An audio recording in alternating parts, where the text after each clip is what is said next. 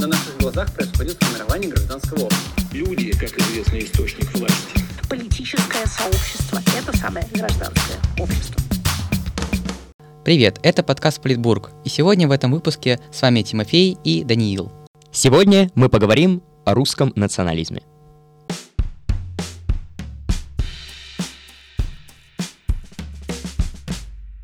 Для начала разберемся с основными понятиями. Что же такое национализм? Национализм — это политическое течение, полагающее нацию источником власти, и для националистов построение национального государства — это политическая цель. Нация, в их понимании, это субъект политики, у нации есть э, свои ценности, своя культура и свои, собственно, политические цели. Теория национализма достаточно обширна, но давайте остановимся на основных моментах и подходах к формированию нации. Выделяют два таких подхода — примордиализм и конструктивизм — Примордиалисты считают нации естественно сложившимися общностями, группами людей, связанных между собой этнически и культурно. Самое главное здесь то, что приверженцы этой модели полагают, что нации существуют достаточно давно. Противоположный взгляд мы называем конструктивистским. Такую модель, например, предложил Бенедикт Андерсон в своей известной книге «Воображаемые сообщества». Для него, как и для всех конструктивистов, нация — это продукт эпохи модерна, социальный конструкт. Как следствие, национализм часто делят на этнический и гражданский национализм. И я лично думаю, что русский национализм сочетает в себе черты и того, и другого типа. И в разные периоды определенный тип выходил на передний план. Где-то превалировал этнический национализм, а где-то гражданский. Что же такое этнический национализм? Этнический национализм — это когда главное в нации — это так называемая кровь и почва. Это значит, что членом нации может быть тот, кто этнически принадлежит ей. Таким образом, русским может быть только этнически русский. В гражданском же национализме нация — это идентификация. И она проходит в двух плоскостях. Во-первых, человек должен сам причислять себя к нации. Во-вторых, другие члены этого сообщества также должны воспринимать его своим. Есть э, довольно известная формулировка «русский — это тот, кто себя считает русским, и кого другие русские считают русским». Именно это и отражает суть гражданского национализма. Спасибо, Тимофей, за краткий экскурс в терминологию. Хочу начать э, с одного из э, парадоксов национализма, который волнует э, в том числе лично меня. Когда мы говорим о том, что националисты любят свой народ, свою нацию, что они подразумевают под этим? Они любят всех представителей без исключения этой нации? Или они любят каких-то великих деятелей, которые прославились мировой истории? Айвазовского, Чайковского, Пушкина? Или они любят э, всех, включая уголовников, Васю Петькина, алкоголика и всех-всех-всех э, 80% населения Российской Федерации? Да, это очень хорошее замечание. Действительно, тяжело любить каждого представителя народа, каждого представителя нации. Зачастую речь идет как раз о таком понятии, как национальный миф.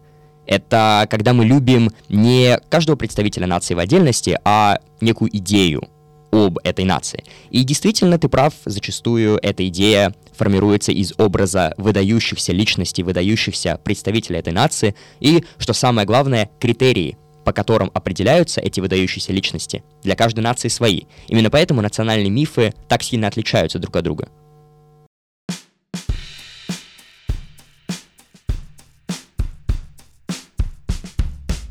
Хорошо, мы немножко поговорили о национальном мифе, и давайте теперь поподробнее остановимся на истоках русского национализма. Э, Даня, ты тут у нас специалист по истории, поэтому расскажи нам немного о корнях русского национализма, как он зарождался и как развивался. Спасибо. Сейчас мы перейдем к описанию термина «народность». Это можно считать э, дедушкой русского национализма. Народность появилась в составе знаменитой Уваровской триады э, самодержавия, православие, народность.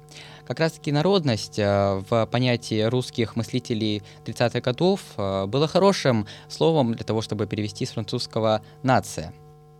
И некоторые историки подчеркивают, что они перевели националите французское слово как э, народность, а не как нация, не случайно.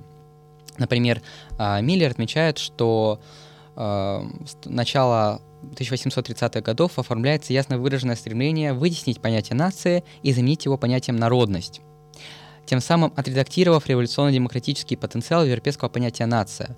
Соответственно, Николай I, он боялся револю... распространения революционных идей в России в то время и хотел э, своеобразно э, подчеркнуть роль русского народа э, в Российской империи, при этом не придавая его какому-то революционному или демократическому настроенному э, оттенка довольно-таки сложно определить положение русского народа в Российской империи, хотя бы потому, что мы не знаем, сколько было русских э, в Российской империи. По переписи 1897 года э, можно определить количество руки, русских только по косвенным показателям.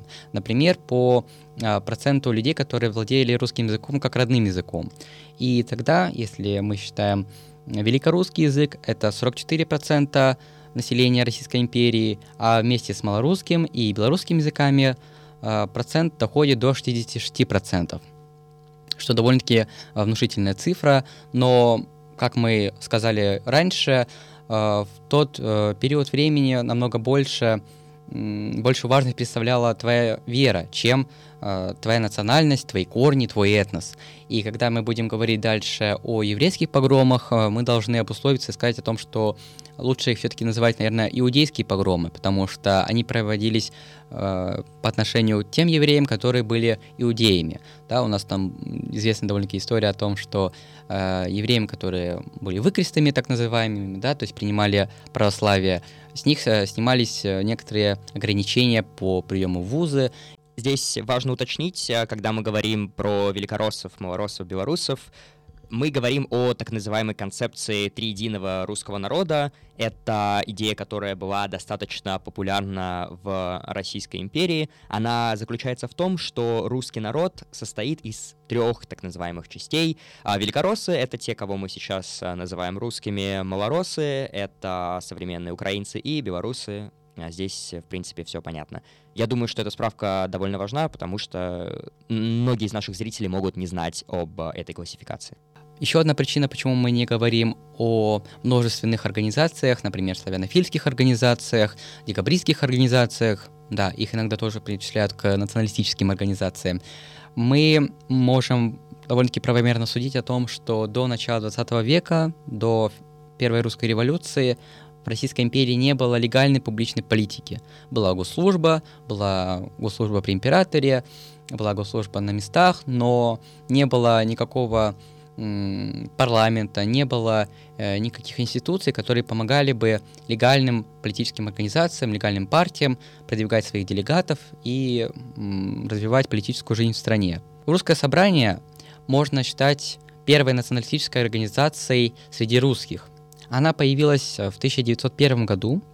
Э, она была создана с одобрения правительства Российской империи, и Николай II несколько раз потом позже оказывал им преференции, им выделялись деньги. Соответственно, мы можем судить об русском собрании как о довольно-таки правительственной организации. Первым делом они э, занимались не политической жизнью страны, они организовывали культурную жизнь русского народа. Однако они должны были сменить курс своей деятельности после 1905 года, после начала Первой русской революции, Э, все существовавшие на тот момент э, националистические кружки, которые по большей части были просто монархическими и проправительственными, они сменили курс и политизировались довольно-таки сильно. Председателем русского собрания стал один из самых популярных писателей того времени князь Голицын, а его заместителями публицист Суворин и писатель Сыромятников – 6 января 1901 года товарищ министра внутренних дел сенатор Дурново утвердил устав этой первой национальной русской политической организации, в котором определялось, что русское собрание имеет целью содействовать выяснению, укреплению в общественном сознании и проведению в жизнь исконных творческих начал и бытовых особенностей русского народа. Одно важное изменение в российском законодательстве изменило работу русского собрания. В 1905 году вышел циркуляр о запрете для военнослужащих участвовать в политических организациях. Ясное дело, это было э, организовано, этот циркуляр был издан для того, чтобы предотвратить политизацию внутри армии, но э, множество русских офицеров, русских генералов, которые числились в русском собрании, были вынуждены покинуть эту организацию. В начале 1907 года русское собрание было преобразовано в партию, однако они не участвовали в выборах Госдумы по множеству причин. В 1906 году была принята новая программа русского собрания, в основу которой была положена триада православие, самодержавие и русская народность. Да, если в Варовской триаде это было православие, самодержавие и просто народность, они добавили в эту триаду слово «русское». Череде конфликтов и разногласий среди монархистов и националистов, которые начались в 1907 и продолжились э, до 1910-12 годов, организация значительно ослабла посредством множества разногласий, расколов, соответственно, по темам финансирования, по темам того, кто должен руководить организацией. Этот кризис внутри единого национального движения и множество политических организаций правых и монархистов мы обсудим чуть позже.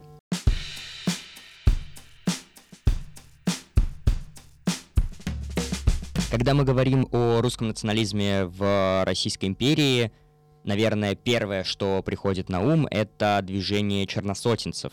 Многие обвиняют их в еврейских погромах, кто-то просто считает их э, монархистами.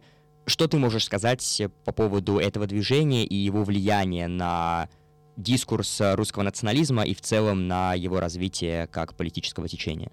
Действительно, э, кличка черносотенцы прикрепилась э, за этим движением э, с благоволения левых радикалов, которые хотели просто унизить своих оппонентов, приравнять их э, к черни, к темным людям, несведущим людям. Однако самим черносотенцам это название приглянулось, они его использовали в качестве обозначения для себя и ассоциировали себя с черносотенцами э, 1612 года, которые помогали Минину и Пожарскому в ополчении свергать польских э, царевичей, польских оккупантов Москвы.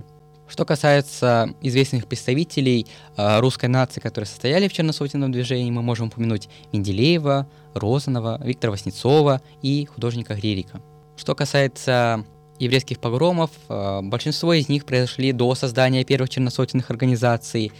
Все представители руководящих должностей э, русских национальных движений осуждали еврейские погромы. Те единичные случаи еврейских погромов, которые все же имели место, это нужно признать, скорее были не организованы сверху, а это была просто инициатива одних из участников черносотенных движений. И мы не можем обвинять черносотенцев в том, что они не смогли регулировать всех своих участников да, на протяжении их существования их э, численность доходила до 400 тысяч. Одним из первых черносотенных организаций можно считать Союз русского народа. Он был создан в 1905 году, возглавил его господин Дубравин. Они были довольно-таки оппозиционны правительству и его либерального курсу, как они считали. Выступали против парламентаризма, соответственно, против манифеста 17 октября – Основной, основной целью э, Союза русского народа было развитие национального русского самосознания и объединение всех русских людей для общей работы на благо Российской империи по Уваровской формуле, которую мы упоминали уже ранее. Для них идеалом была допетровская Русь, без всех либеральных нововведений. Они, можно сказать, были сторонниками самодержавия и, соответственно, противниками Столыпина. Но, как и многие другие э, националистические и черносотенные организации, в 1907 году их постиг раскол.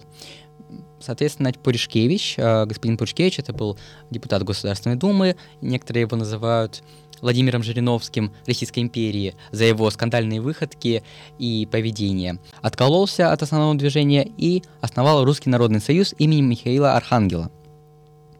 Пуришкевич э, достаточно интересный господин. Он также участвовал в убийстве Распутина, обозначал себя как русский монархист, но при этом поддержал февральскую революцию и, соответственно, уже ходил э, с красной розы, обращался ко всем товарищ. Вот такой интересный господин. В 1909 году Акановицын сменил Дубравина, тот, который организовал Дубравинский союз русского народа. Почему было так много противоречий, разногласий, расколов в среде э, черносотенных организаций? Во-первых, э, они имели довольно-таки широкое финансирование со стороны государства, а когда там, где есть деньги, там есть дележка денег. Соответственно, там была дележка власти, дележка финансирования со стороны государства.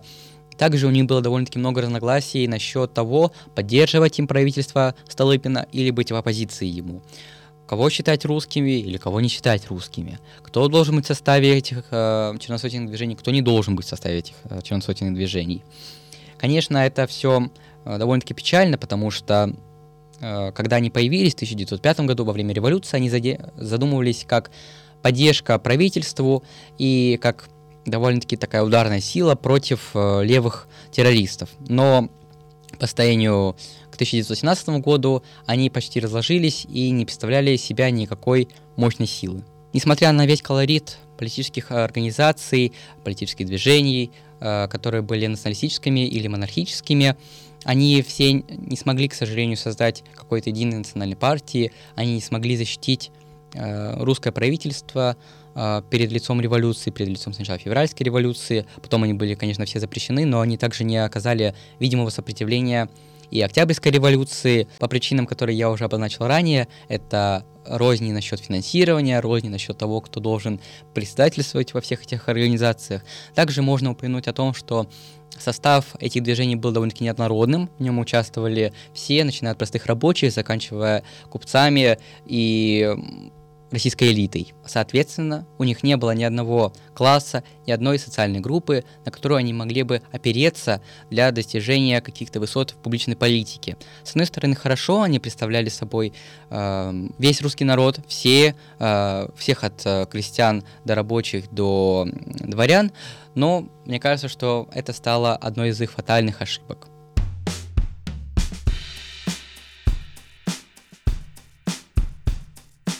Ты упомянул о том, что национальные силы не смогли противостоять февральской революции, не смогли противостоять октябрю, но ведь была добровольческая белая армия, и они воевали против красных в гражданскую войну. Можно назвать их националистами? Да, это довольно-таки э, известная ошибка, когда у нас, э, во-первых, Белую добровольскую армию именуют как одна какая-то организация. Это был просто союз людей, которые не принимали большевистской чумы, которые боролись против нее. Одной из причин поражения Белой армии как раз-таки была ее разрозненность. Не было единого командования, э, каждый генерал, он действовал так, как считает нужным.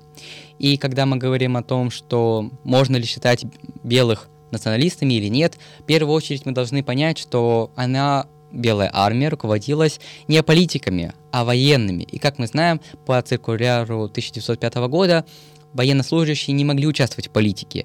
И они не были настолько политизированы, как были политизированы красные генералы, потому что левые, они проводили довольно-таки серьезную агитацию за свои идеи. Э, белые, соответственно, не проводили никакой агитации. Соответственно, это был просто стандарт поддержка э, императора Николая II, поддержка российского самодержавия, и это даже не нужно было как-то проговаривать. И я думаю, что основными целями белого движения, добровольческой армии, всех его генералов являлась победа над Октябрьской революцией, восстановление временного правительства, восстановление порядка на территории России, попытка остановить то э, разлагание русской армии, которое э, проводилось левыми силами, попытка восстановить правопорядок на территории России – и это были основными их целями. Они воевали за единую неделимую Россию. Они не воевали за права русского народа, потому что считали, что э, в Российской империи, соответственно, они не угнетались. И я считаю, что если мы говорим э, довольно-таки общее, то нельзя назвать Белую армию националистической армией, которая боролась бы только за интересы русских. Они боролись за восстановление своей родины.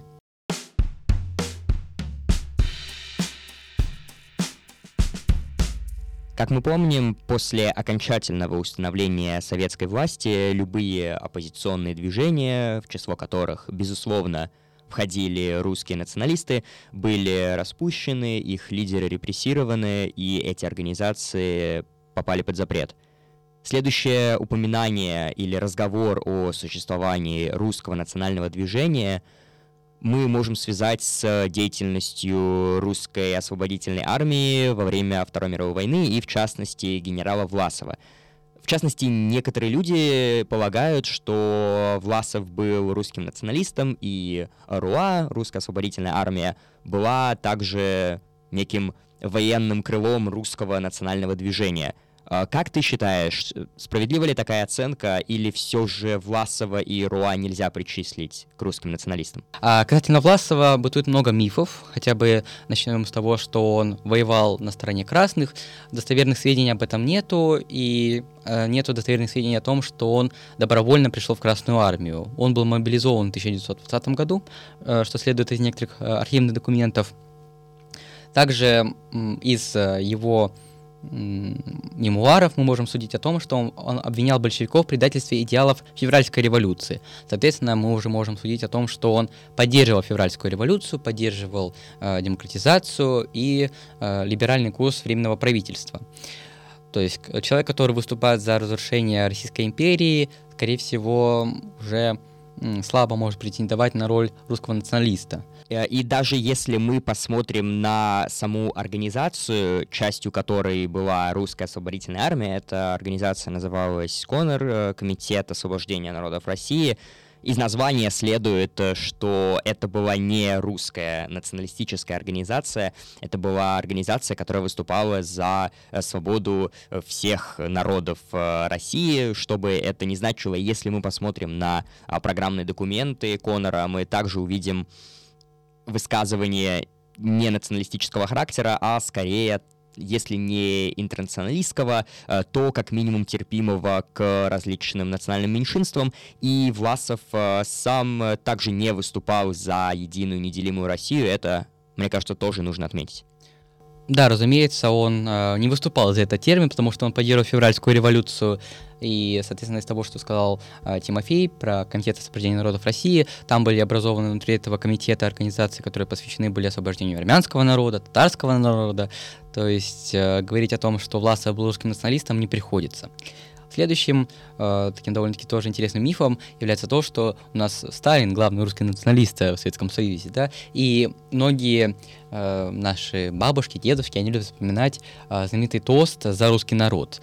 Но если мы посмотрим, то, во-первых, это был самый последний тост, который сказали на том э, заседании, ну, это было не заседание, это был прием э, в честь военачальников, вот, э, в том числе э, первее тоста за русский народ был тост за шахтеров Польши, да, это очень, очень интересный вклад, да. А, они оказали в победу над Гитлером, соответственно, перечислили всех латышей, перечислили э, всех, всех, всех, и на самом последнем месте до Сталина сказал русский народ. И что же он сказал благодарность русскому народу, который выиграл Вторую мировую войну?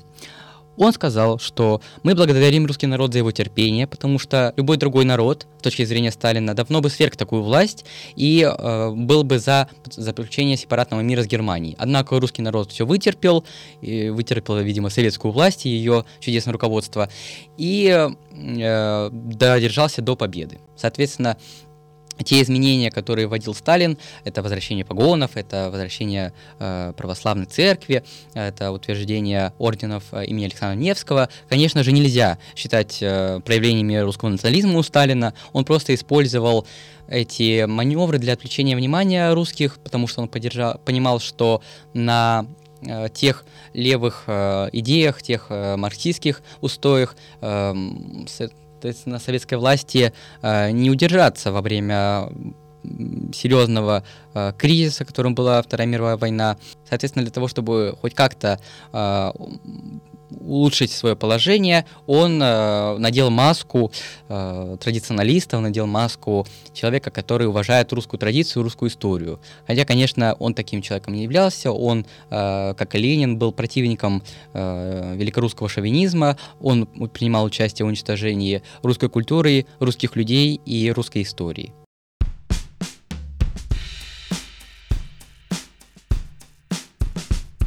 На этом мы хотели бы остановить наш рассказ. В следующей части подкаста на данную тему мы поговорим о развитии русского национализма в 90-е нулевые годы, 10-е, а также о его возможных перспективах.